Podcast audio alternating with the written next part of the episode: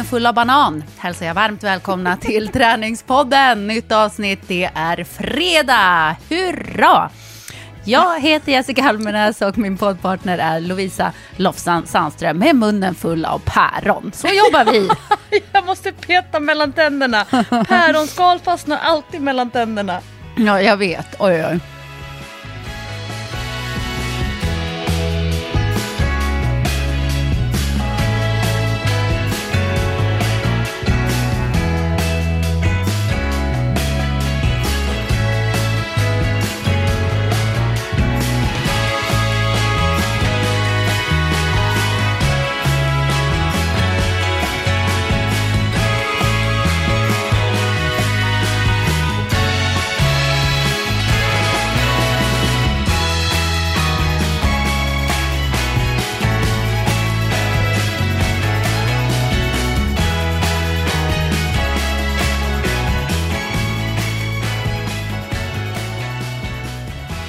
Är läget? Jo men det, det är svettigare än vanligt Jessica. Vad har du gjort nu? Har du varit på hot eh, träning igen? Ja, ja, det är det. jag har ju inte det. Min ambition var det, men jag svettades ändå och så blev det lite stressigt. Så nu är jag jättesvettig och dessutom så regnade det när jag skulle cykla hem. Så då blev det liksom regnvatten blandat med svettvatten. Du, oh. du är dubbelt blöt kan man säga. ja. Kommer väl börja frysa snart. Ah, du har inte duschat ännu? Mm. Oj, oj, oj. Det är som upplagt för förkylning. Ah, det, här blir, det här blir verkligen en live, live-podd på det sättet. Ja, men det, det, tycker jag är härligt, för vi lyckades ju trycka in poddandet här eh, i mitt eh, sjuka schema. Jag har ju så fruktansvärt mycket att göra nu. Hemma tre veckor knappt mellan inspelningar och jag trodde Alltså min drömbild var så här, jag kommer ligga i soffan, kolla serier, komma ikapp med grejer, vara med barnen, pula lite, bla bla bla. Alltså, det schemat som jag har haft de här veckorna, det har varit bisarrt. Och nu börjar jag inse så här, har jag tagit på mig för mycket grejer? Håller jag på med för Igen. många produktioner samtidigt? Svar ja. Men nu kan jag ju liksom inte backa, så att nu måste jag ju bara köra på. Eh, igen ja, du har helt rätt i det det, det är bara det att jag har så otroligt svårt att föreställa mig hur det blir längre fram när man har tackat ja till massa grejer. Att det kanske blir total kaos. Och, och lite så är det faktiskt nu. Men eh, nu åker jag iväg igen på tisdag. Och så är jag borta i tre veckor till, drygt. Så får jag väl försöka sen komma ikapp med livet efter det, helt enkelt. Är det officiellt var du ska åka? Eller vart? Jag kommer aldrig ihåg om man säger var eller vart när det handlar om riktning. Det är officiellt att jag ska åka till Cypern och spela in Superstars. Just det.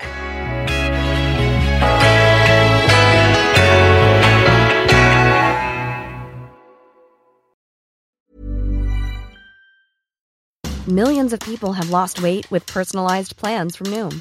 Like Evan, who can't stand salads and still lost 50 pounds. Salads, generally, for most people, are the easy button, right? For me, that wasn't an option. I never really was a salad guy. That's just not who I am.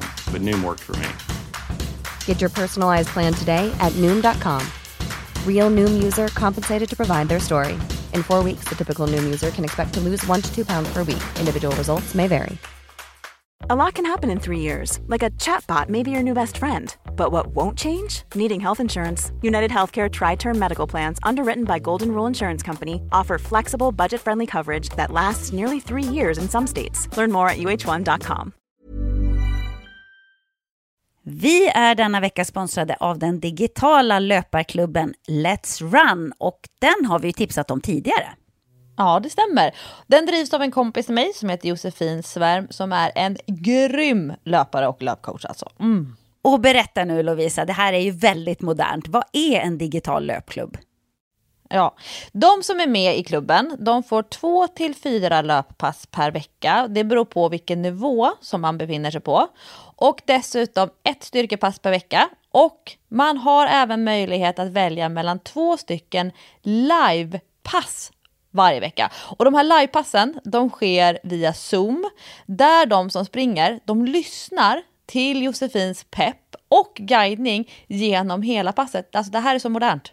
Ja, och det är så himla smart idé. Jag tänker också att eh, tycker man att det är lite trögt att komma igång med löpningen så är ju det här perfekt. Eller om man har svårt att liksom hålla ett program som man bestämmer själv. Och du och jag, vi älskar ju löpning. Det finns ju få saker som får en att må så himla bra som löpning. Och en smart grej med Let's Run det är att det är olika typer av intervallpass varje gång. Och det ger ju en väldigt fin utveckling. Det har vi pratat om ofta.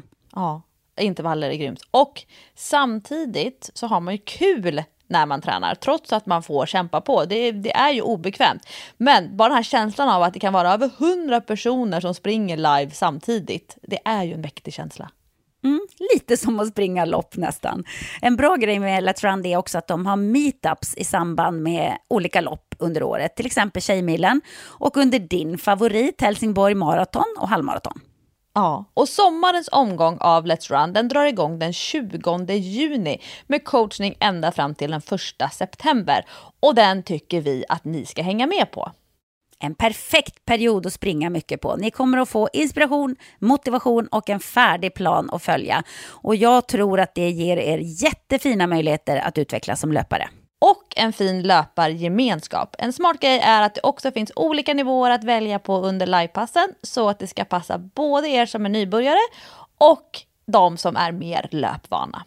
Och vill ni veta mer om detta då går ni in på letsrun.se eller letsrun.se på Instagram. Vi säger stort tack till Let's Run. Tack. Vi är denna vecka återigen sponsrade av våra gamla vänner på Air Up. Ja, det är vi och det gillar vi för vi vill ju att våra lyssnare ska komma ihåg och få i sig tillräckligt med vatten.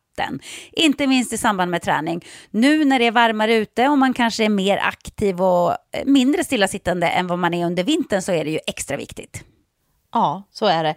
Och AirUp det är ett innovativt företag som har tagit fram den helt revolutionerande vattenflaskan som smaksätter håll i er, vanligt kranvatten med hjälp av doft och inte med några tillsatser. Det kanske låter som magi, men det är högst vetenskapligt och det kallas för retronasal doft, eller med enklare ord, att uppleva smak med näsan. Mm. Inga tillsatser, inga sötningsmedel, inget socker. Det är bara helt vanligt vatten som får sin smak med hjälp av doft. Ja. Det funkar så att man fyller sin flaska från Air Up med helt vanligt kranvatten. Man sätter på en av deras så kallade smakpoddar som man aktiverar. Och när man sedan dricker ur sugröret så transporteras vatten och luft. Och luften snappar upp doften i den här podden och din hjärna tolkar detta som smak. Riktigt smart. Du kan med andra ord uppleva smaker som cola, persika eller lime fast du egentligen bara dricker vanligt vatten. Ja, och AirUp har nu utmanat oss att dricka minst två liter vatten om dagen nu när vi går in i den varma delen av året eftersom de och vi vet att det är bra för oss att ha koll på sin vätskabalans. Att stay hydrated som AirUp talar mycket om. Och jag, Jessica, jag har kört min eh, AirUp-flaska vid datorn och jag har med mig den när jag jobbar i gymmet. Och då har jag en lista på tre grejer som eh, effekter. Jag känner mig piggare och fräschare och har aldrig huvudvärk. Jag får bättre aptit och bättre hy. Mm. Ja, men det där är ju saker som händer när man dricker tillräckligt mycket vatten. Det finns en nackdel dock, som jag upplever, och det är att man måste gå lite oftare på toaletten. det blir ett jäkla spring, och det är ju ett bevis på att man faktiskt dricker ordentligt med vatten. Prova AirUp ni också och anta utmaningen att dricka två liter vatten per dag eller så mycket som du behöver. Och med rabattkoden Träningspodden så får ni 10% rabatt på ert köp hos AirUp. Den här koden gäller hela juni och då ska ni gå in på www.airup.se och då är det ett bindestreck mellan, bindestreck mellan air och app så ni kommer ihåg det. Nej, nu måste jag gå på toa. Så vi säger lite snabbt, stort tack till AirUp. Tack. Det blir Cypern igen. Ja, det är ju min eh, höstaktivitet. Jag brukar ju åka till Cypern och spela in Superstars. Eller det är tredje gången vi gör det på Cypern och eh, det funkar väldigt bra där. Det flyter på otroligt bra. Eh, så det känns jättekul. Eh, jobbet känns jättekul. Det känns jobbigt att vara borta hemifrån igen så länge. Men eh, jag tror det kommer bli en bra säsong och jag tror att jag kommer verkligen att uppskatta att vara på samma ställe hela tiden. Packa upp sina grejer och Bygga bo. Ja, men exakt. Känna som att okej, okay, men nu bor jag här i tre veckor, det är lugnt. För jag tror det värsta med att resa runt så där som jag gjorde, det var ju att man varje, varje dag skulle packa sin jävla väska. Du vet, på kvällen, man kommer dit sent, man drar upp sin necessär, eh, man eh, rör om i väskan för att hitta vad ska jag ha på mig imorgon. Jag har ingen aning, och var ska jag lägga smutskläder? Oh, oh, nu har jag smutskläder i hela väskan.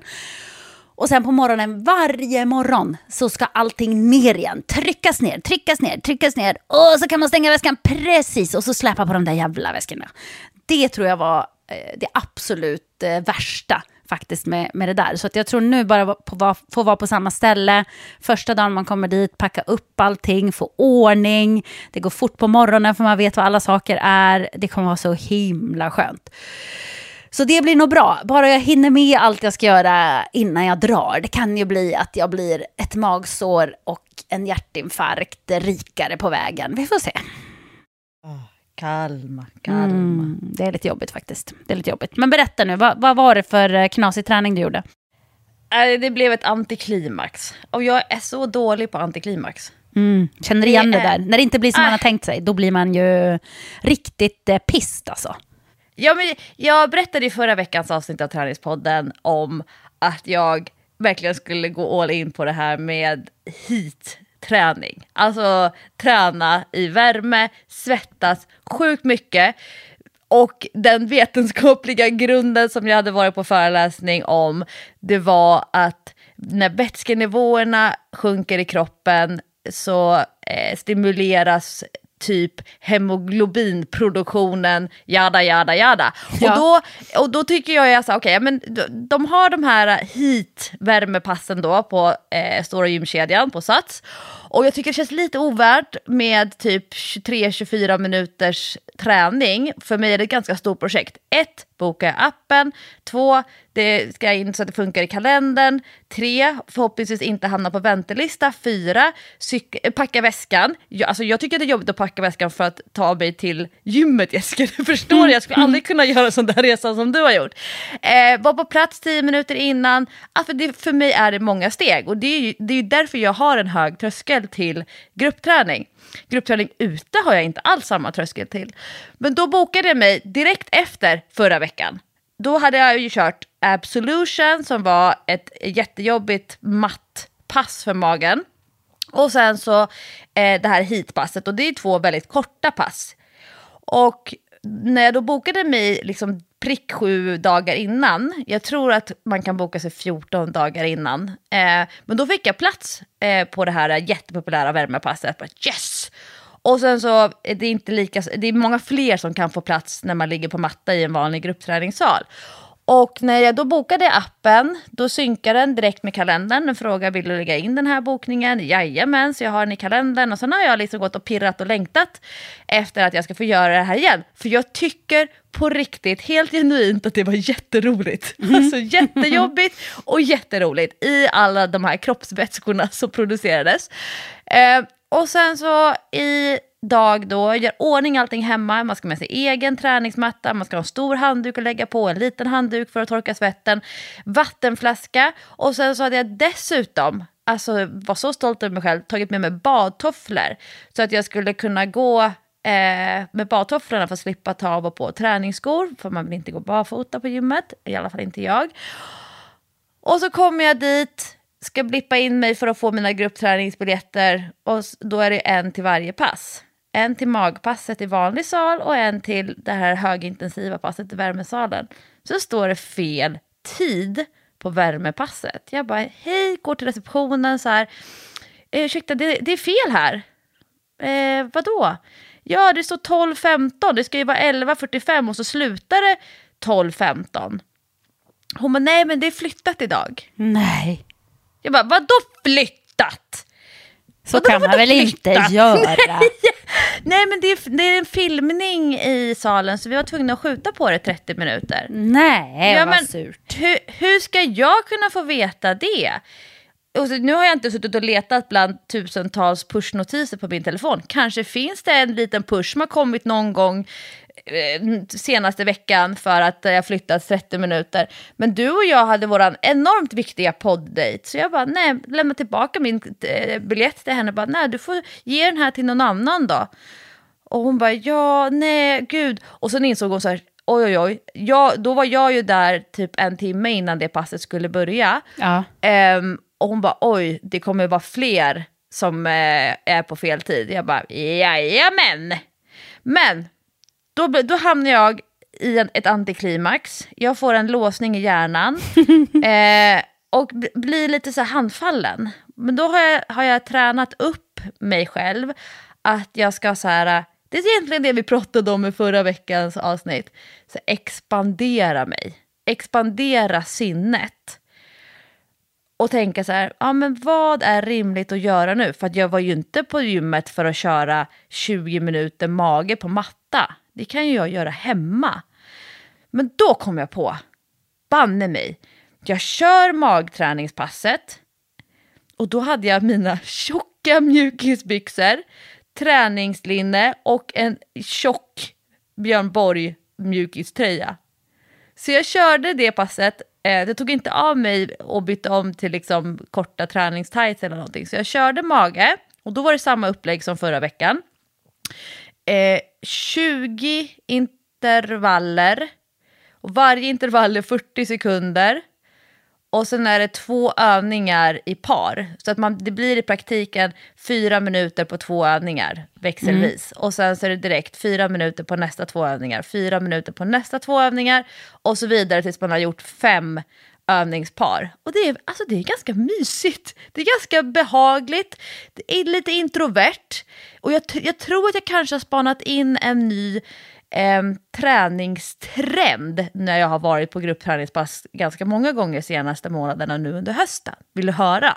ja, men verkligen. Jag älskar träningstrender, det vet du. Ja, men är det inte så att det har varit väldigt tjo och klämkäckt, instruktören ska peppa och berömma och hela tiden det här äh, höja upp energin in i rummet. Och att Jo, det, men det, det, så har det väl alltid varit med, med gruppträning och sånt i alla fall. Ja, alltså jag, första gången jag började gå på ett gruppträning, alltså tidigt 90-tal, Friskis och Svettis i parken, i Stadsparken i Örebro. Och det är klart att det var liksom väldigt klämkäckt. Eh, och, och, och, det har väl varit, jag kommer ihåg, jag var på, gick ju på jättemycket spinningklasser, eh, både som instruktör, jag kunde hålla typ 5, 6, 7 pass i veckan. Och sen så gick jag på spinningklasser eh, som deltagare. Och då kommer jag ihåg så här, att det var väldigt mycket så här, att man ska klappa i takt och det var en instruktör, hon hade som en grej så här, kom igen pirater! Va? Pirater? ja, vi ska liksom kriga oss fram över havet. Men, men nu när jag varit på ganska många gruppträningspass eh, senaste tiden, då har jag märkt att det nog är en ny träningstrend som innebär att eh, tonläget, rösten, ligger djupare. Man instruerar övningen och sen så får man jobba på. Att man, alltså ostört. Alltså att man låter folk vara i fred, mer introvert. ehm, att, och jag, att man, eh, instruktören mer är där den är och fokus på tydlighet. Och så pratade jag med några gruppträningsinstruktörer om den här spaningen då som jag gjorde. Och då så sa de så här, ah, Lovisa det kanske du har rätt i. Och så kom de med ett intressant inspel. Då sa de så här, vi, blev, eh, in, vi fick en policy under eh, pandemin. Då var det att vi skulle placera alla så att de stod, hade sina liksom, platser i salen. Och sen så skulle vi inte gå runt och röra oss i lokalen för att man vet aldrig vilka det är som vill ha den här fysiska distansen. Och det är ju lätt, alltså i andra sammanhang, för den som behöver den fysiska distansen, då blir det lätt för den att backa eller flytta på sig för att hålla avstånd. Men står du med din eh, skivstång eller håller på i armhävningar mot din stepplåda, då kan du inte flytta på dig som deltagare när instruktören kommer. Nej. Och att det nu då ligger kvar, det här att, att faktiskt som instruktör inte hålla på hela tiden eh, näbba. Alltså, utan att eh, sätta igång folk i jobb och sen backa bak muntligt. Jag gillar det. Om det är en trend så tycker jag om det. Och den där trenden, den tycker jag kan sprida sig också till affärer. Alltså att de inte är på en hela tiden och frågar, eh, kan, behöver någon hjälp idag? Vad letar du? Kan jag hjälpa till? Jag förstår att det är menat att vara trevligt, men jag blir asstressad av det. Det absolut värsta det är när de går bakom en hela tiden. Alltså då, ja men jag går ut ur butiken, det går liksom inte. Nästan trampa dig på hälsenorna. Ja, som en skugga. Man bara, men vad fan. Man skulle bara vända sig om och så bara stirra på den personen som går där bakom och bara tills den, man har stirrat ut den så den flyttar på sig. Ja. Ja, men för det är så jobbigt. Alltså det värsta jag varit med om, det var på Sephora i, var var vi då? San Jose. Nick och jag var där inne och skulle handla lite.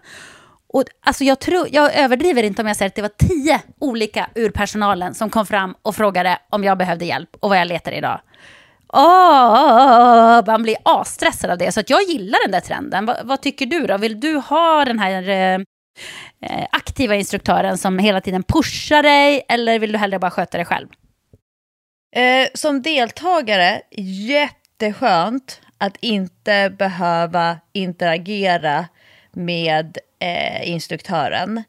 Eh, jag kan känna så här att eh, innan passet, då vill jag gärna så här, ja, om det är någon gruppträningsinstruktör som jag inte känner, då, då kan jag säga hej hej kul, det är första gången jag är här, vad behöver jag tänka på? Och då kan den så säga, ja men du behöver de här redskapen eller nej men passet är upplagt så här så att jag förstår vad som kommer hända. Och sen så, sen kan det vara så en punkt där.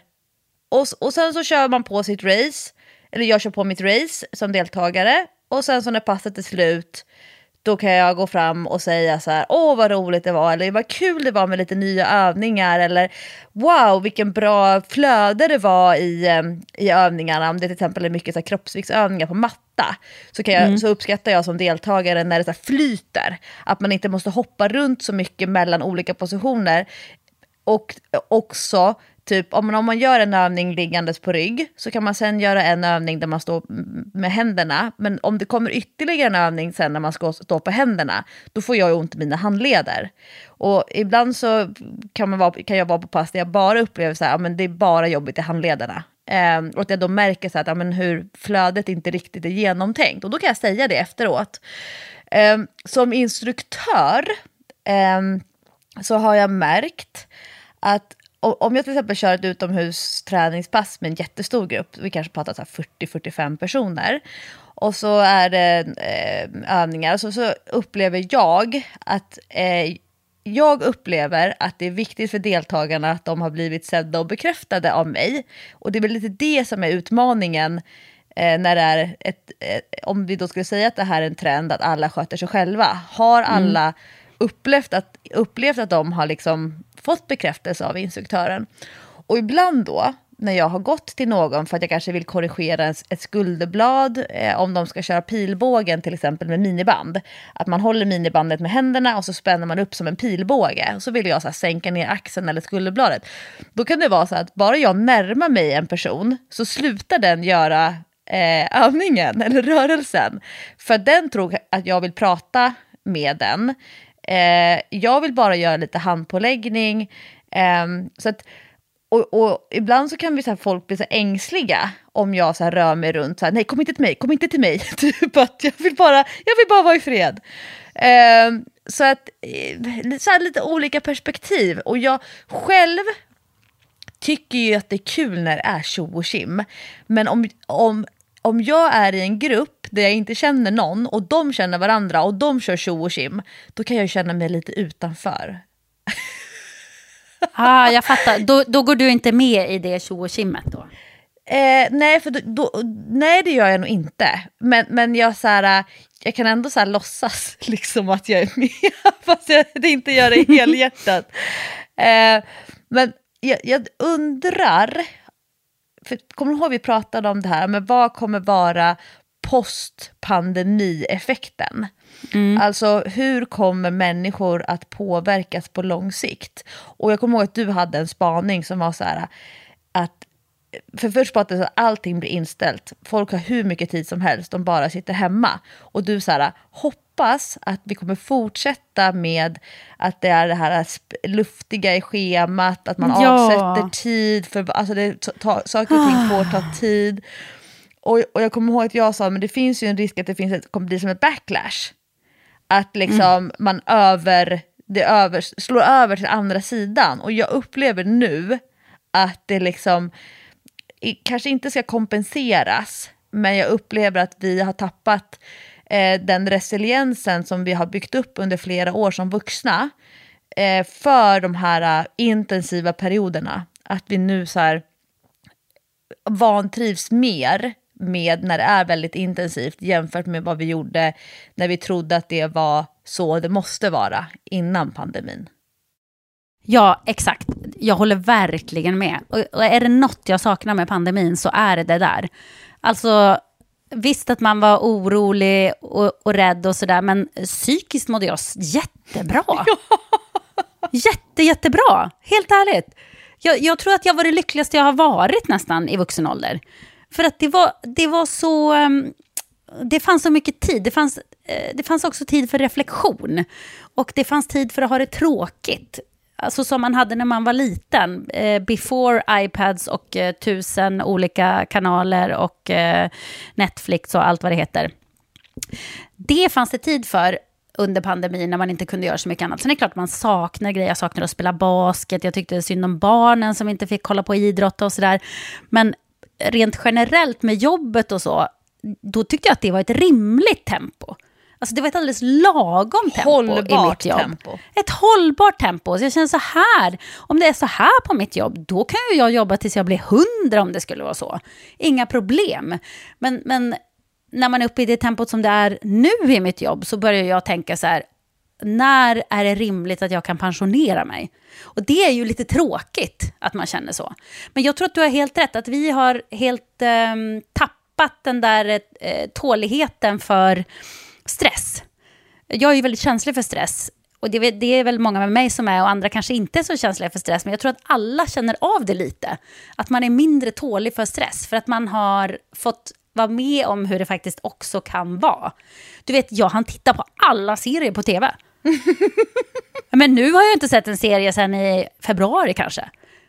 Alltså jag såg allt. Man hängde med, man hann läsa böcker, man kunde prata om böcker med folk. Alltså, uppskattar allt mycket mer. Det var så här, "Nej, men nu, vi ska faktiskt verkligen gå ut och äta nu.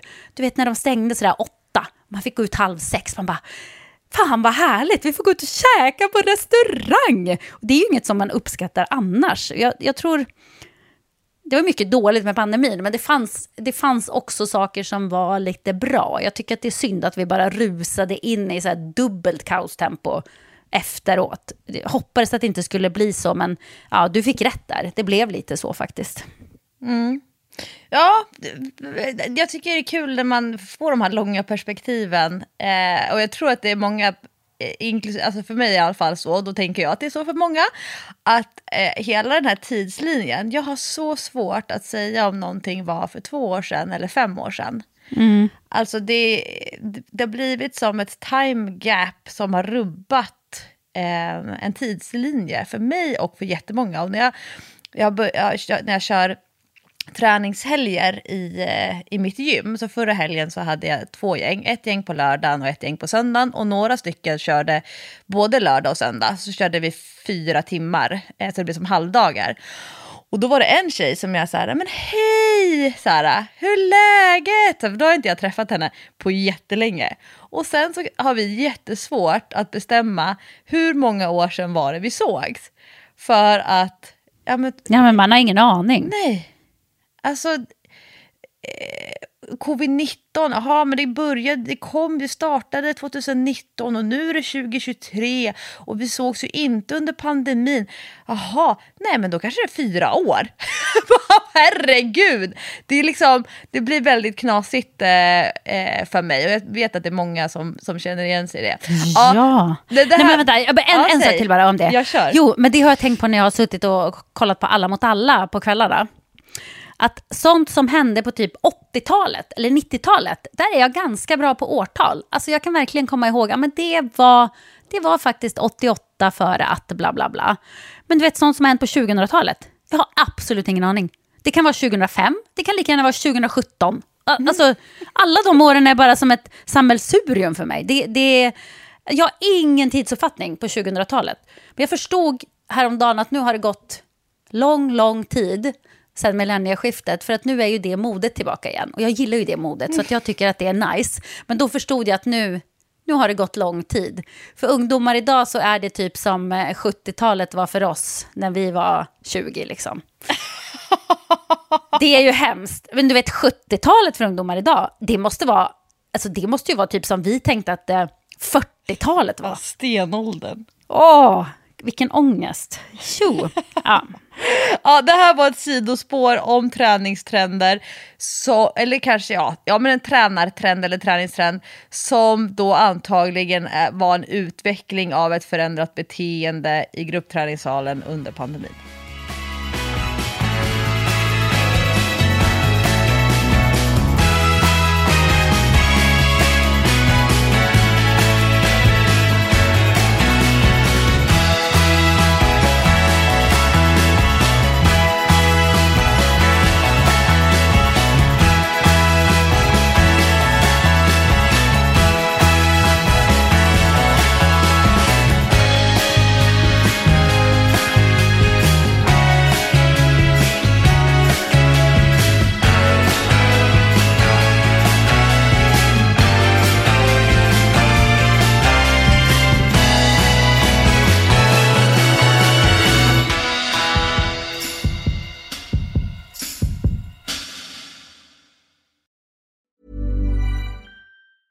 Hey, I'm Ryan Reynolds. Recently, I asked Mint Mobile's legal team if big wireless companies are allowed to raise prices due to inflation. They said yes. And then when I asked if raising prices technically violates those onerous two year contracts, they said, What the f are you talking about, you insane Hollywood ass? So to recap, we're cutting the price of Mint Unlimited from $30 a month to just $15 a month. Give it a try at mintmobile.com slash switch. $45 upfront for three months plus taxes and fees. Promoting for new customers for limited time. Unlimited more than 40 gigabytes per month. Slows. Full terms at mintmobile.com. Hey, I'm Ryan Reynolds. At Mint Mobile, we like to do the opposite of what Big Wireless does. They charge you a lot, we charge you a little. So naturally, when they announced they'd be raising their prices due to inflation, we decided to deflate our prices due to not hating you. That's right. We're cutting the price of Mint Unlimited from $30 a month to just $15 a month. Give it a try at mintmobile.com slash switch. $45 upfront for three months plus taxes and fees. Promoting for new customers for limited time. Unlimited more than 40 gigabytes per month. Slows. Full terms at mintmobile.com. Ja, eh, Tillbaka, toppen. tillbaka till mina varma mjukiskläder nu då. Ja. Men då, eh, då fann jag mig, så jag smsade dig och bara ledsen gubbe för att eh, jag, de hade flyttat det här värmepasset, högintensiva passet. Och så skrev jag till dig för då tänkte jag så här, ah, vi kan köra tidigare för att jag kommer ju ändå inte vara kvar på gymmet särskilt länge. Men jag springer intervaller och då fick jag så här, och nej från dig som svar men ändå liksom, ah, good for you. Och då tänkte jag så här, ja, nu vill jag, jag var inställd på att det skulle vara högintensivt, jag var inställd på att det skulle vara jättesvettigt. What to do? Och kände så här, men nu ska jag vända det här antiklimaxet, nu ska jag vara lösningsorienterad. Och så träffade jag några kompisar på gymmet eh, och de tycker att det är så himla roligt att jag ska gå på gruppträning och de tycker det är så himla roligt att jag ska vara i ett värmerum med massa svett som skvätter. men, men då bestämde jag, Okej, jag går ner i konditionsrummet. Jag hade inga hörlurar med mig, för jag skulle gå på gruppträning. Så finns det två såna jättestora projektorskärmar, där eh, ibland kan det ligga och rulla eh, TV4, ibland är det Kunskapskanalen. Så. De var helt nedsläckta. Det var ingen musik i, det dunsar från alla som springer på löpbandet, helt mörkt där inne. Jag bara, åh, gud vad oinspirerande. Men då bestämde jag så här, okej, Tabata. Det är, liksom, det, det är en låg tröskel till Tabata, det är bara att, att riva av. Så då bestämde jag, jag, jag kör fyra stycken Tabata-block och en Tabata är 8 gånger 20 sekunder. Och då började jag med att jogga i backe. Så jag drog upp löpandet på 15, det är max. Och sen så hade jag eh, farten på 7. Och så körde jag 8 gånger 20 sekunder där jag joggade i den här backen. Och så tittade jag på klockan så här, ja ah, men den, den jobbar sig uppåt på pulsen. Och sen vilade jag en minut. Och då, alltså det började bli lite obehagligt med svetten. Och jag kom på mig själv, då hade jag dragit upp, utan att reflektera över det, så hade jag fuskat och dragit upp de här tjockiströja-ärmarna. Ah, du, vet, du, du klarade inte riktigt att hålla det. Jag har inte ens märkt det. Och, och det är ju eh, just de här blodkärlen på insidan av handlederna. De, eh, de är jättekänsliga för kyla till exempel. Alltså det är så ytliga blodkärl där. Så mm. att om eh, när vi som paddlar mycket när det är kallt, då är vi extra noga. Man kanske till så här, svettarmband eller att man har någon neopren just runt handlederna. Och det kan man tänka om man blir överhettad. Eh, då kan man eh, lägga kallt vatten på handlederna. För att det, då går det, då går, där liksom blodet ligger så nära huden där. Så det måste ju varit en sån grej jag hade gjort. Att jag så här, liksom var tvungen att svalka handlederna. Mm. Eh, så då bara, nej Lovisa skärpning, dra ner dem där igen. Eh, och sen så eh, drog jag ner lutningen till 1,0 vilket jag tycker är standard för att återskapa lite vindmotstånd för utelöpning. Och sen så körde jag eh, snabb löpning, Tabata, på 16 km i timmen. Pulsen jobbade upp sig lite till. Och sen så drog jag tillbaka eh, löpandet upp på 15 maxlutning igen. Upp på, eh, ner på 7 i fart, men så gick jag.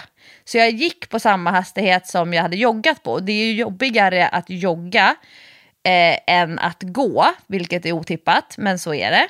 Så då hade jag kört en tredje där och så tänkte jag fasen också, jag måste få in en fjärde. Och så var det så sjukt tråkigt i det där rummet, så då gick jag ut till ett annat ställe och där hade de, har de en stakmaskin, en sån här ski-erg.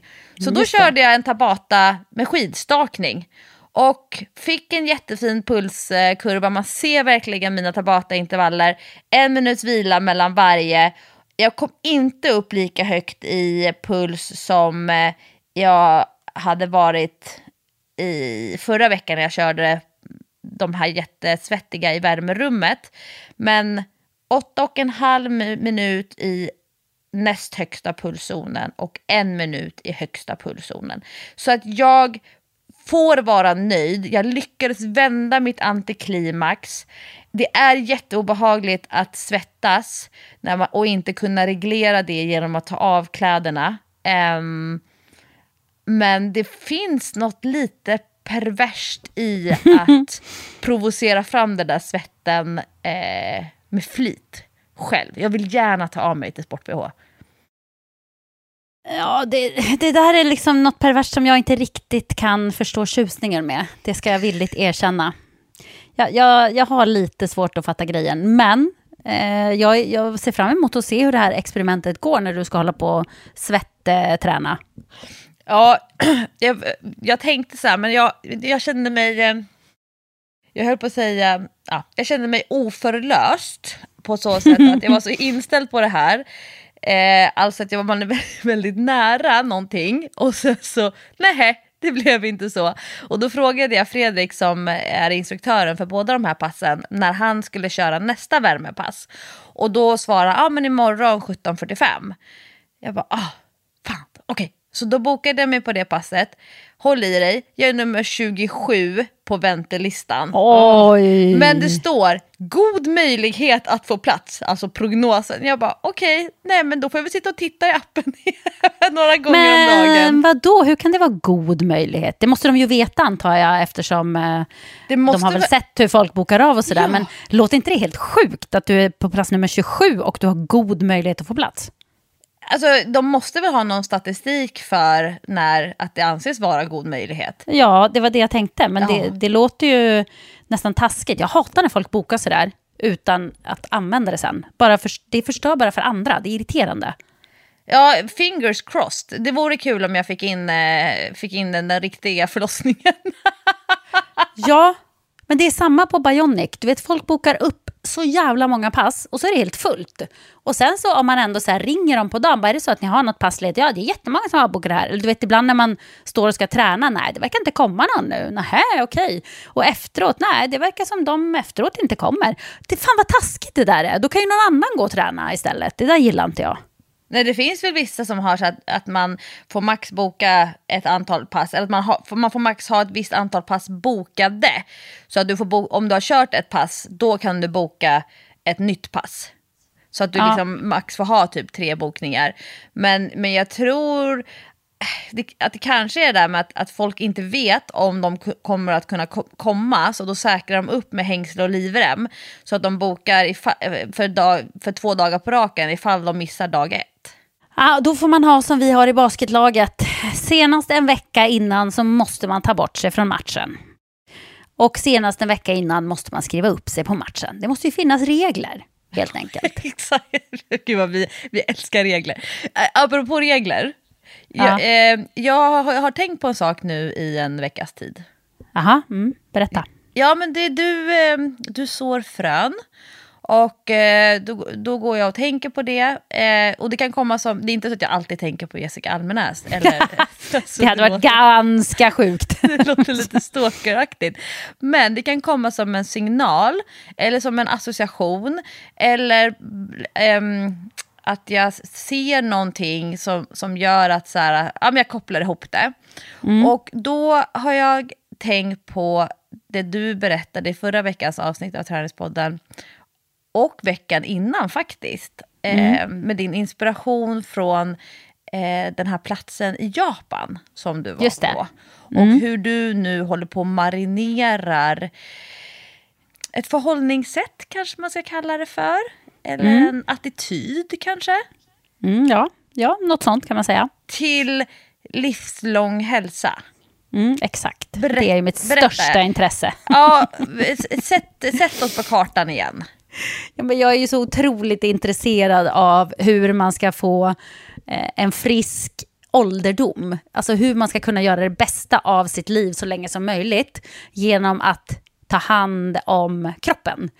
Eh, och inte, alltså jag tror ju inte alls på det här rigida, att man, du vet vissa som bara äter eh, groddar och tonfisk och tränar eh, varje dag på gymmet och liksom gör det på ett sätt så att det blir militäriskt, utan jag tror ju på att det, psyket spelar ju också in i livslång hälsa. Att man måste vara lite glad, man måste bli uppfylld av endorfiner, eh, man måste skratta äta.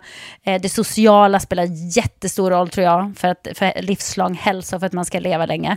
Men jag är ju besatt av det där och, och då blev ju jag väldigt inspirerad när jag var i Japan eh, och ser hur människor förhåller sig till eh, träning många människor, det är klart det finns ju elitidrottare i Japan också, men väldigt många människor eh, verkar förhålla sig till träning som att jag äter, dricker, sover, går på toaletten och jag tränar. Och det här gör jag varje dag. Det är liksom ingenting man ens tänker över, utan det är eh, en del av de saker eh, man gör bara, helt enkelt. Eh, och det blev jag väldigt inspirerad av faktiskt. Och, och hur de de här gamlingarna då som jag tränade med som var över 80 hela gänget och så jäkla pigga och eh, fräscha. Alltså snälla någon. Nej men de hade hängt med en 50-åring, en svensk 50-åring utan problem. Alltså de var vigare än många jag känner som är i 20-årsåldern. Så då, då tänkte jag så här, de gör ju saker som är bra för kroppen kroppen. De har liksom inte den här intentionen, jag ska bygga muskler, jag ska bli starkare, jag ska gå på gymmet, lyfta tyngre vikter, jag ska springa fortare. Utan det är så här, vad behöver min kropp varje dag? Ja, den behöver lite rörlighet, den behöver lite styrka, den behöver lite stretching, den behöver komma upp i puls och så vidare. Eh, och det inspirerade mig väldigt, väldigt mycket. Så nu håller jag liksom på att snickra på någonting där, hur jag ska kunna ta det vidare för mig själv och kanske inspirera andra. Men eh, om man går tillbaka till hur jag började det här avsnittet så förstår ni att eh, jag har liksom inte utvecklat idén vidare. det har inte passat in i mitt stressiga schema där jag knappt hinner sova. Eh, men det kommer, det kommer. Men vad tänkte du kring det då? Jo, jag... Eh jobbar just nu mycket med hållfasthet. Mm. tonus, alltså det här med anspänning i kroppen. Funderar jättemycket kring eh, begreppet atlet, eh, atletisk hållning, eh, stående positioner, alltså hur människor står upp, hur de rör sig. Och så försöker jag så här, bygga koncept, bygga träning, försöka hitta eh, ett språk så här, för, eh, det pratar i symboler. Alltså det, det har jag gjort länge. Det, det tror jag de, de flesta som jobbar med träning eller kroppsanalyser och liksom, att man försöker förklara om det är en person som till exempel står och svankar väldigt mycket.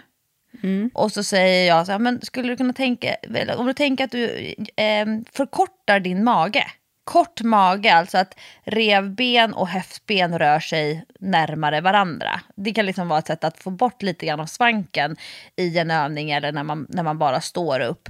Jag kan titta till exempel på hur folk står med sina underarmar och händer. Och så ser man så här att ja, när de står helt avslappnade så pekar knogarna, alltså baksidan av hand, handen, pekar helt rakt framåt. Alltså att man är så framåtroterad i axeln. Och så säger jag, men vad händer om du liksom slappnar av lite grann, lyfter på axlarna lite och sen så, och så får tummarna peka istället för rakt in mot höften. Tänk att det är typ 10 i 2 på en klocka. Att man liksom vrider upp vrider ut överarmar, underarmar och handflator. Så små saker. Ja, men, då kan jag säga så här, ja men tummarna 10 i 2. Eh, och i helgen, då har jag jobbat tillsammans med en fysioterapeut eh, som heter Anna. Hon har jobbat på Bosön i jättemånga år. Eh, och hon är, eh, gud vad roligt, förra veckan så fick du och jag ett sms av min man när vi hade pratat om olika akademiska titlar och nivåer. Ja. Var, eh, han var inte så imponerad av oss kan vi väl säga. Apropå alla mot alla. Ska jag läsa vad han skrev? Absolut. Eh, han skrev, i veckans avsnitt får man en kuslig inblick i hur det skulle låta om ni två var med i Alla mot alla.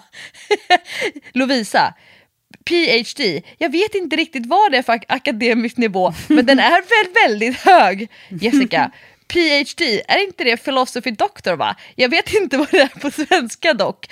Lovisa, man har i alla fall pluggat i väldigt många år.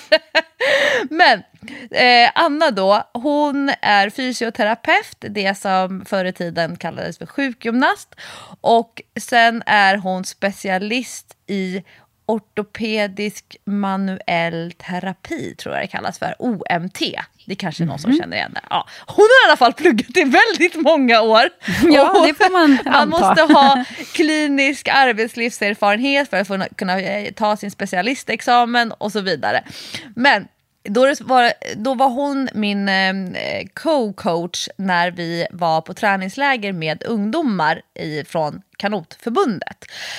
Skitsamma, men det var väldigt nyttigt för mig att få lyssna på någon annan som hela tiden jobbar med det här symboliska i språket. Så hon till exempel använder ett uttryck där man sätter en, en, eh, en ballong, en heliumballong, bak, eh, i bakhuvudet. Och så tänker man att den här ballongen lyfter upp hela ryggraden och förlänger kroppen.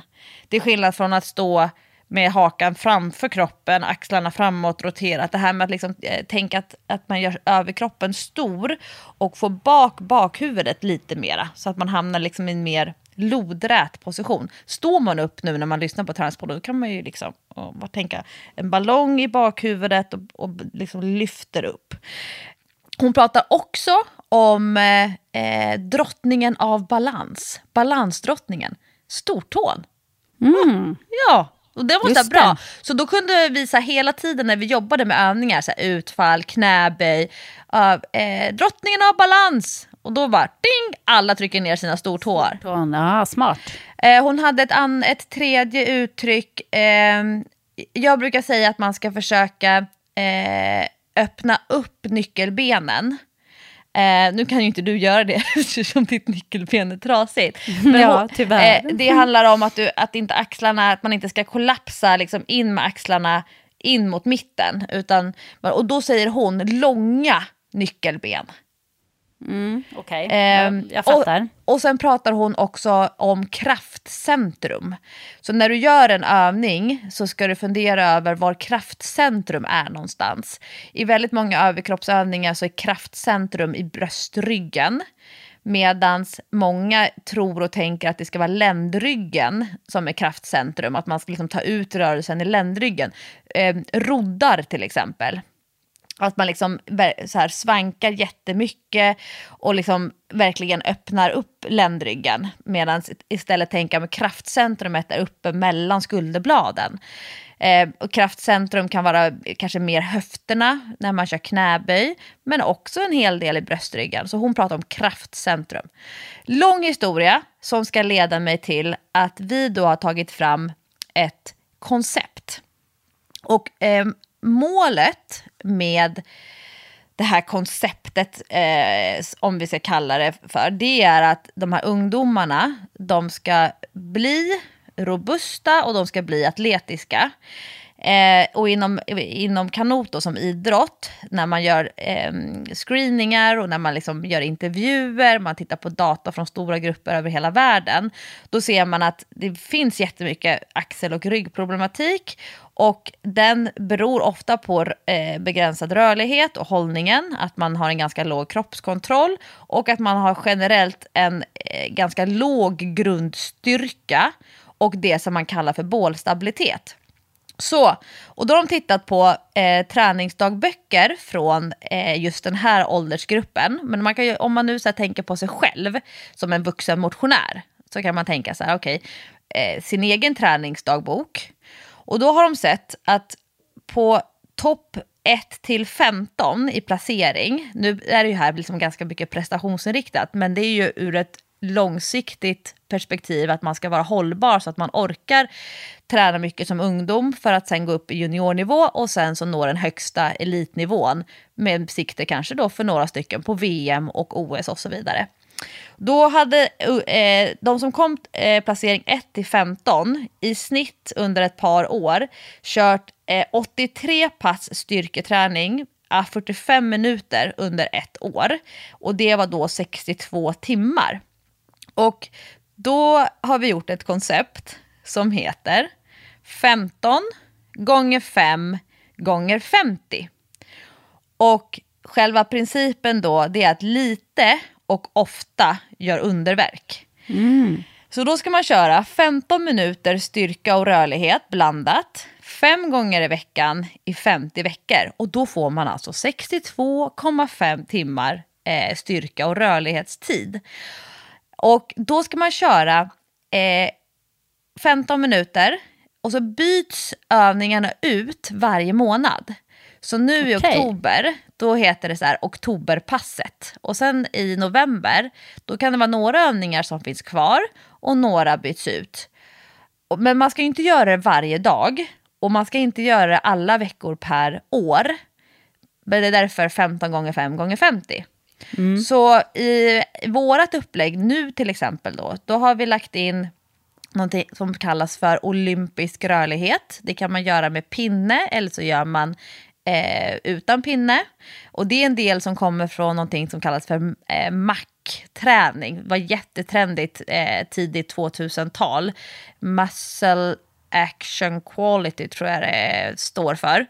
Eh, där man jobbar liksom, eh, nedåtrullningar, knäböj med pinne på rak arm. Eh, man gör höftfällningar, jobbar rörlighet baksida lår. Och sen så är det så knä, eller armhävningar, tio stycken, långsamt, lugnt, kontrollerat tempo. Eh, bröstryggsrotation, vi kommer göra en där man står på knä och sen så sätter man handen i nacken och sätter andra handen i, i eh, golvet. Och så jobbar man den, så, den här gillar ju du Jessica, armbågen in mot armvecket och sen så öppna upp mot eh, taket så att man Just det. roterar i bröstryggen. Eh, långsamma knäböj. Rörlighet baksida lår. Man ligger på rygg och så greppar man eh, i knävecket med händerna, flätar. Och sen böjer och sträcker man på knät. Så att man så här rätar ut och då stramar det baksida lår och sen böjer man i knät. Så gör man så eh, bara på ena benet. Eh, och sen så sidoplanka, 30 sekunder per sida. Och sen eh, utfall ståendes på samma ställe så att man jobbar upp och, eller ner och upp. Man behöver inte kliva mellan. Och då, då har vi kört det här några gånger nu. Ett varv tar 15 minuter om man gör det långsamt. Men det är klart att vissa människor alltid är lite snabba och lite ryckiga och lite kvicka och då får man köra flera varv för att ska, man ska göra det i 15 minuter. Men, så det jag tänkt på till dig, eh, det kanske kan vara någonting, en sån grej, att det inte måste vara varje dag och att det ska vara någonting som man kan göra där man befinner sig. Eh, och att det inte alltid måste vara samma sak, utan att man mm. varierar eh, månad för månad. Eh, och att det kan vara någonting som ibland är på morgonen, ibland i anslutning till ett eh, basketpass och ibland som innan man eh, går och lägger sig. 5 gånger 15 gånger 50 jobbar vi med i ett år. 5 gånger 15 gånger 50. Ja men alltså det där snuddar ändå vid det, det som jag tänker mig att jag ska börja jobba med. Eh, faktiskt. Det är lite liknande för att eh, jag har ju väldigt många rehabövningar för olika delar av min kropp. Det är ju axeln och det är ryggen och det är rumpan och det är foten och sådär. Och då har jag liksom gått lite grann med tankarna så här, om jag slår ihop de där rehabövningarna, eh, men inte så att jag liksom siktar för högt, att det ska vara tre gånger 10 eller tre gånger 15 av varje övning, så att det tar en timme, en och en halv att göra alla övningar. Utan bara gör eh, lite mindre. Jag går igenom alla de där rehabövningarna varje dag vid något tillfälle. Eh, men kort liksom, så att det verkligen blir av och ser hur kommer min kropp att må när jag hela tiden eh, inte bara jobbar med rehab utan också prehab. För jag gissar ju att eh, de här ställena som jag har ont på kommer att bli bättre. Eh, så där någonstans är jag lite grann och leker i tanken. Och jag har märkt också eh, att för mig så gör det jättestor skillnad nu när jag också äter medicin. Eh, jag får mycket bättre effekt av medicinen om jag tränar på förmiddagen morgonen eller förmiddagen, då funkar medicinen mycket bättre. Eh, då funkar den som den ska. Och jag vet inte hur det där hänger ihop, men det hänger ihop på något sätt. För att det är liksom inte en slump. Jag har verkligen provat mig fram och experimenterat vad ska jag ha för dos och, och sådär. Och eh, får jag in lite träning på förmiddagen så, så får jag ut bästa effekt av medicinen och minst biverkningar. Mm. Så, så det är väldigt viktigt för mig. Så att där tror jag att du är inne och snuddar på något. Och, och det där är ju inne och snuddar på en annan grej också. Det där är ju liksom inne och snuddar på um, Rangan Chatterjee, du vet eh, han som skriver de här hälsoböckerna, den här engelska läkaren som är någon slags eh, guru i England. Eh, han är ju också inne på, jag tror att han har en metod som är tre gånger fem minuter om dagen. Att du tränar fem minuter eh, tre gånger om dagen. Och det är liksom det första steget till att komma igång. Och det handlar ju om att skaffa sig en rutin. De flesta av de här grejerna handlar ju om att skaffa sig en rutin. Och där är ju japanerna redan, för deras rutin är så att de tänker lika lite på att träna som att gå på toaletten. Um, och det är ju det man vill komma åt och det är väl lite grann det som du är ute efter också i, i, um, i det här upplägget som ni kör. Ja, eh, jag kom på, eh, jag har ju fått massa reklam för eh, med hans ansikte på senaste dagarna. Och, och nu när du påminner mig genom hans namn, då var jag tvungen att kolla upp. På tisdag den 10 oktober, det är alltså om fyra dagar när det här avsnittet släpps, då ska mm. han eh, föreläsa i Stockholm eh, och boksignering. Mm -hmm. Ja, han ska komma till Stockholm. Biograf du Skandia. Du skämtar. 19 till 21, tisdag den 10 oktober. 399 kronor. Eh, man kan få sin bok signerad. Men en du exklusiv skojar. kväll med Storbritanniens mest inflytelserika läkare. Alltså hur gärna hade inte jag velat gå på det? Så gärna, men det är precis den dagen som jag åker till Cypern. Typiskt. ska, jag gå, ska jag gå dit åt dig? Ja, snälla gå dit. Alltså, du kommer bli så inspirerad. Han är ju mega charmig. Alltså man förstår ju varför han har blivit eh, stor. Han är ju väldigt, han har otroligt mycket utstrålning. Jag gjorde en intervju med honom för Pep Forum för några år sedan. Eh, och det var under pandemin, så vi gjorde den på Zoom. Men bara genom Zoom så bara känner man så här, gud han är så charmig, han har sån utstrålning. Och, och han är intresserad, du vet han kör de här enkla tricken. Han, han eh, nämner en vid namn hela tiden, vilket visar att han kommer ihåg vad man heter, han bryr sig om det. Eh, han ställer frågor tillbaka, han skrattar mycket. Alltså du måste gå och se honom. Alla som har chansen, gå och titta på honom, ni kommer bli superinspirerade. Fåtal biljetter kvar står det och idag är det tisdag när vi spelar in det. Avsnittet släpps på en fredag. Oh, Mm, Mm, det kan bli svårt då för, för alla lyssnarna, men kolla om det finns biljetter om ni är i Stockholm. Alltså gör verkligen det, för det, det kommer ni inte att ångra. Det är superinspirerande verkligen. Eh, vad kul, men då får du gå Lovisa, du får det uppgift nu. Ja, det står, det står eh, också obs, föreläsningen är på engelska. Ja, jo, det hade vi kanske kunnat räkna ut. men men det, ibland så kanske folk det. inte förstår det. Fast du går ju i skolan på engelska. Ja, Det är klart du gör. och hallå, Blev du godkänd? Nej! fy fan. Blev du inte godkänd? Alltså jag sa ju det, trauma! Jag, Nej, jag, nej, fick nej. VG på några moment, G på några moment och IG på två moment. Och då, och då man måste ha minst G på alla moment. Nej! Men jag fick, eh, jag, det räckte med att jag spelar in eh, presentationen hemma med voice-over och sen skickar in den. Jag bara, eh, ja tack, jag väljer det alternativet hellre än att komma på uppsamlingshit för, för alla oss som inte har fått godkänt på alla moment. Nej, fy fasen. Nej men, Nej. åh herregud. Men vad, vad är det du måste göra om då? Eh, jag måste göra om allting.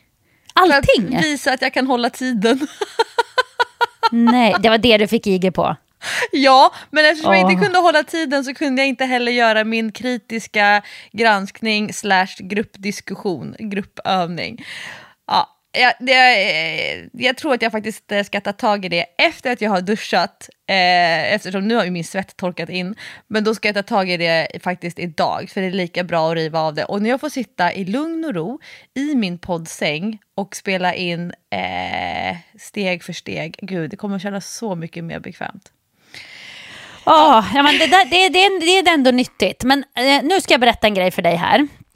Eh, som jag är inte säker på om jag har berättat. Eh, Du vet, jag har ju så dåligt minne. Men eh, det kan jag väl inte ha gjort. För jag var ju hos min naprapat på torsdagen. Och förra veckan spelade vi in på onsdagen. Eller hur? Jag har inte hört någonting om eh, naprapati. Nej, just det. Men då ska du få höra. Men nu är jag nyfiken. Oh, jag går ju hos en naprapat. Jag går ju en gång i veckan när jag är hemma för att det är så mycket i min kropp som inte funkar. Så att hon har ju alltid något att göra. Alltså jag måste vara hennes bästa kund genom alla tider. Eh, men, men det är värt det, för att det är ju som... Eh, min högsta dröm är ju att det fanns en verkstad för kroppar, så man kunde bara lämna in sig själv på verkstaden och så bara fixar de alla delar som inte riktigt funkar, smörjer upp det, byter ut någon, grejar på och så kommer man ut och så är man som ny. Det kommer väl att komma, gissar jag. Eh, Men, eh, men det hade varit nice, att man var som en robot bara, byta Ett ut lite piller. delar som inte funkar. Ja, men exakt. Men i alla fall, eh, det hade varit nice. Men nu i brist på det så går jag till naprapat en gång i veckan. Eh, och nu kom jag dit, har inte varit där på skitlänge. Hon bara, var har du ont? Ja, överallt. Ja, vad ska vi börja med? Ja, vi får börja med de här grejerna då. Det var ju ryggen då, det var värst. Eh, höftböjarna, för jag har suttit så mycket, jättekort i framsida lår. Eh, så här, sitt, eh, sitt, inte skador, men effekter av för mycket sittande. Det hade jag verkligen i kroppen. Eh, och då började jag prata med henne eh, när hon höll på. Och så sa jag så här, men vet du en konstig grej?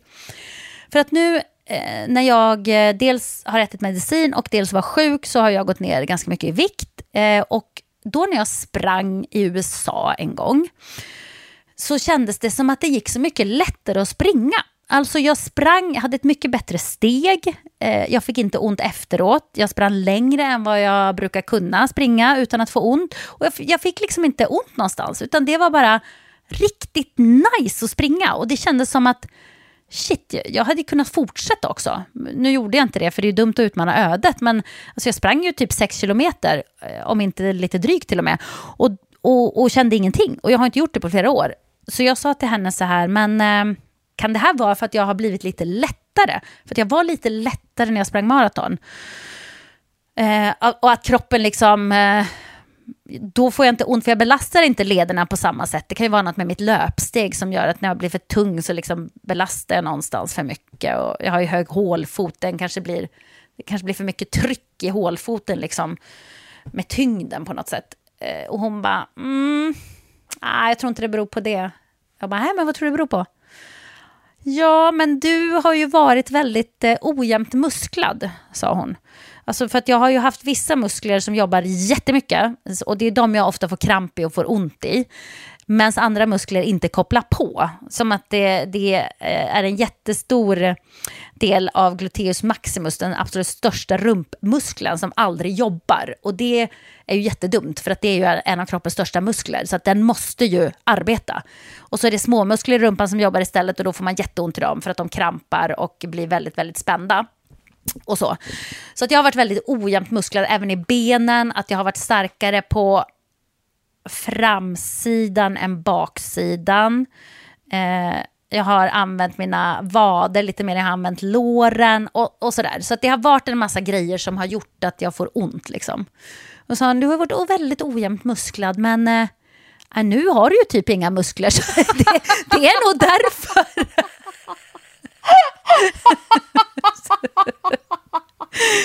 Så det, det, var liksom inte riktigt det jag ville höra, men så var det i alla fall. Så nu, nu är det ingen obalans i dina muskler, utan nu jobbar alla lika lite, sa hon. Så det, det är nog därför. Oh. Gud vad hemskt. Ja men det var ju jätte jättehemskt. Men då, alltså jag valde att se det positivt, för då sa jag till henne så här, men det här är ju bra, för då kan jag ju börja från noll och liksom försöka bygga upp dem så att de blir jämnt musklade nu. Och hon bara, ja, så kan man ju se på det. Fast vet du, vet du, jag känner igen det där. Hur då? All, nej men, alltså för mig blev det så himla tydligt. Jag tränade ut jättelite när jag var gravid eh, med Sixten, mitt mm. första barn. Och eh, det var flera olika anledningar. Dels för att jag hade föreliggande moderkaka, blödde Alltså, jag blödde så mycket så att jag, jag kunde inte gå utanför dörren knappt. Eh, jag fick en depression, det är inte konstigt när man blöder så mycket. Hela min livsstil bara krackelerade. Allt det som jag brukar göra eh, utan att reflektera att jag mår bra av det slutade jag göra. Och då mådde jag ju skitdåligt. Eh, så, och sen så födde jag ett barn och bara, aha, mådde mycket bättre mentalt, så här, humöret åkte upp. Och då kände jag så här att jag var ju jätteotränad, alltså efter min första graviditet. Mm. Men då tänkte jag så här, aha, nu har jag chansen att ordna upp så här, hållningen. Det var ju då jag eh, för första gången fick riktigt bra eh, aktivering i mina inre magmuskler. Jag var tvungen att liksom jobba med dem för att kunna göra typ vanlig träning. Så var jag tvungen att först så här, hitta dem och i alla vanliga övningar så var jag hela tiden tvungen att ha liksom, fokus på kärnan. Eh, mina skulderblad, alltså jag bara tänkte så okay, men hur kan jag stärka dem? Så jag började verkligen om. Jag tänkte så här, men nu är det som ett vitt blad. Ja. Och då så här, plötsligt så fick jag en, en, ny, mycket bättre hållning. Det, vore ju, det vore ju, hade varit härligt om jag hade kunnat hålla kvar den nu 14 år senare, för det, det har jag inte. Eh, jag skulle behöva vara gravid igen och få börja om på ett nytt blad i så fall. Men så här, hållningen, Balansen mellan framsida lår och baksida lår, rygg versus mage, de inre magmusklerna versus de yttre magmusklerna, eh, mina sämpiga gamla innebandyspelarfötter, mina fotleder som var så slitna, utdragna ledband. Jag fick ju så här, alltså allting så stegvis. Och jag kan säga att eh, typ ja, en graviditet till som var mycket lättare, fem, sex, sju år eh, kunde jag liksom behålla det här nya, det här nya bladet. Ehm, utan att jag liksom då behövde anstränga mig så mycket. Men, men jag var verkligen där och tänkte så här, wow, nystart, det är inte ofta man får en chans att börja om. men börja om med kroppen, det får man ju inte jätteofta i livet liksom. men, men, men det är klart, alltså, till ditt försvar, alltså, det, jag själv och många med mig som, som har liksom pendlat i vikt, eh, det är skillnad på kroppsvikten och även muskler. Eh, det är jobbigt att springa med muskler också. Och när jag har vägt som minst, alltså jag har ju varit så lätt i löpstegen. Ja. Alltså jag har kunnat springa så snabbt, kunnat springa hur länge som helst utan att bli trött. Och nu så här, nu väger jag kanske 12-14 kilo mer.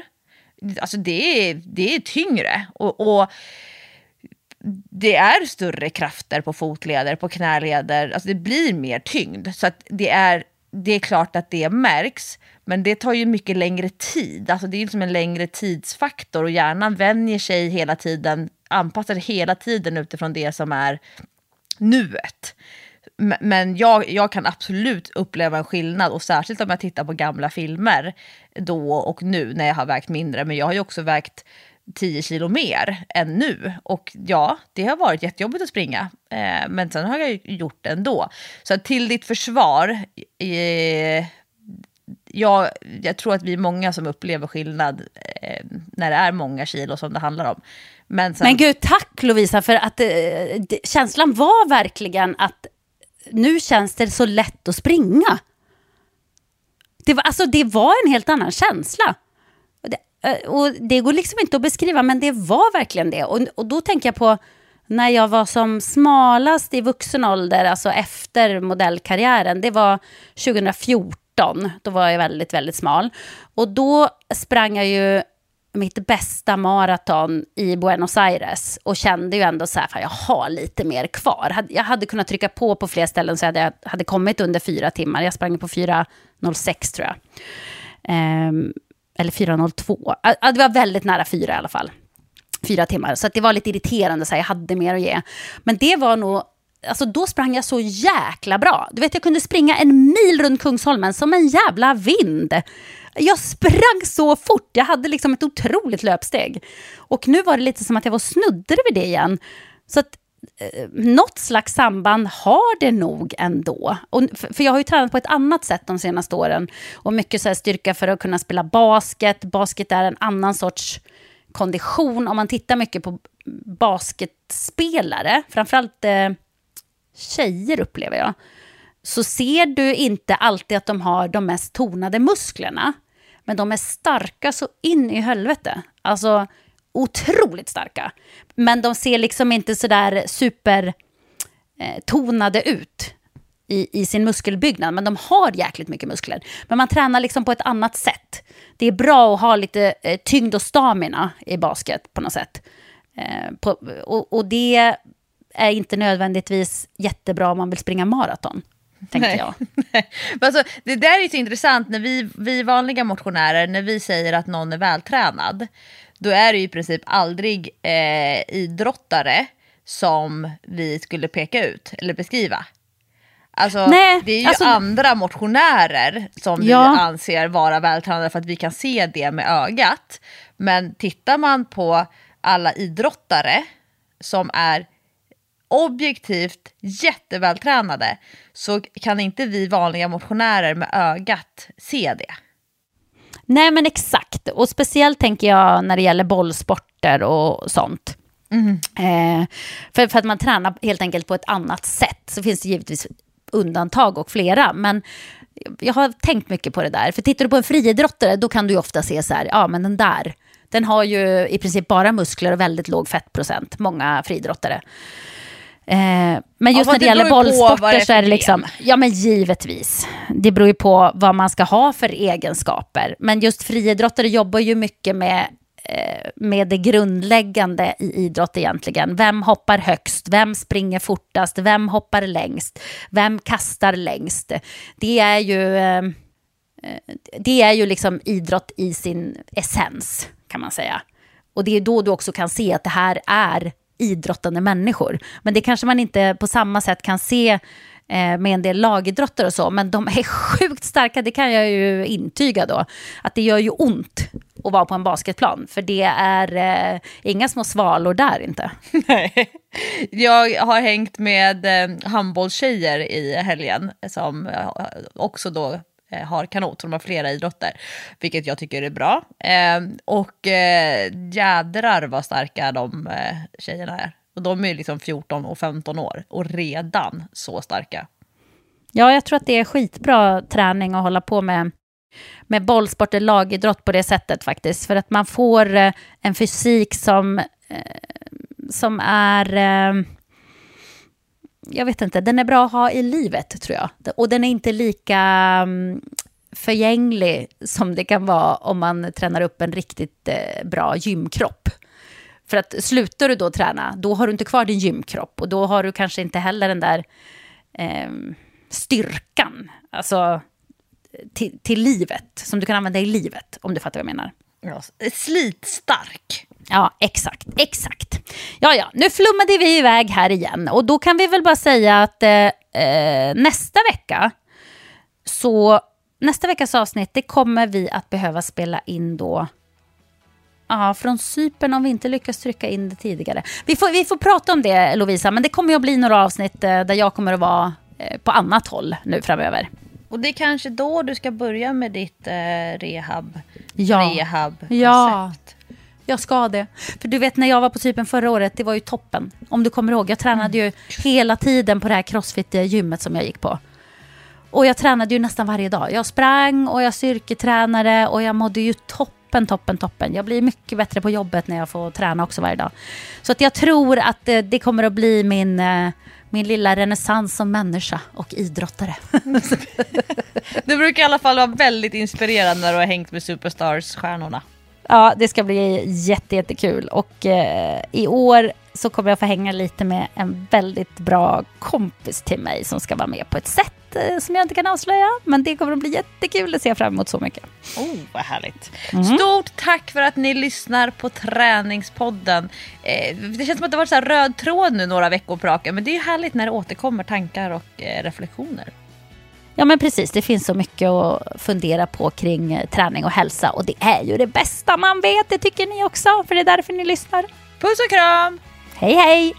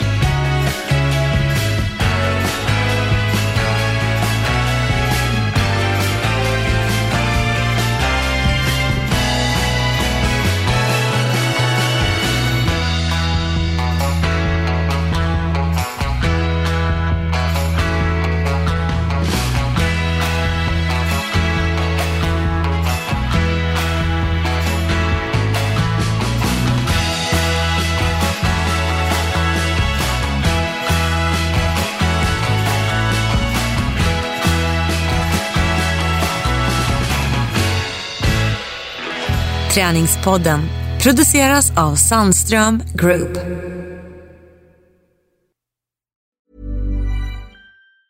Roundabout Season 2, presented by Nissan, is live now, and we're back to share more stories from the road and the memories made along the way. We're talking rest stops, if we're stopping to get gas.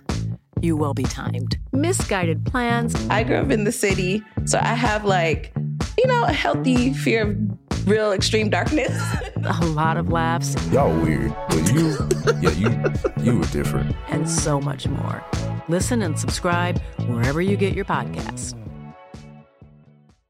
Imagine the softest sheets you've ever felt. Now imagine them getting even softer over time. That's what you'll feel with Bowl and Branch's organic cotton sheets. In a recent customer survey, 96% replied that Bowl and Branch sheets get softer with every wash. Start getting your best night's sleep in these sheets that get softer and softer for years to come. Try their sheets with a 30-night guarantee. Plus, get 15% off your first order at bowlandbranch.com. Code BUTTERY. Exclusions apply. See site for details.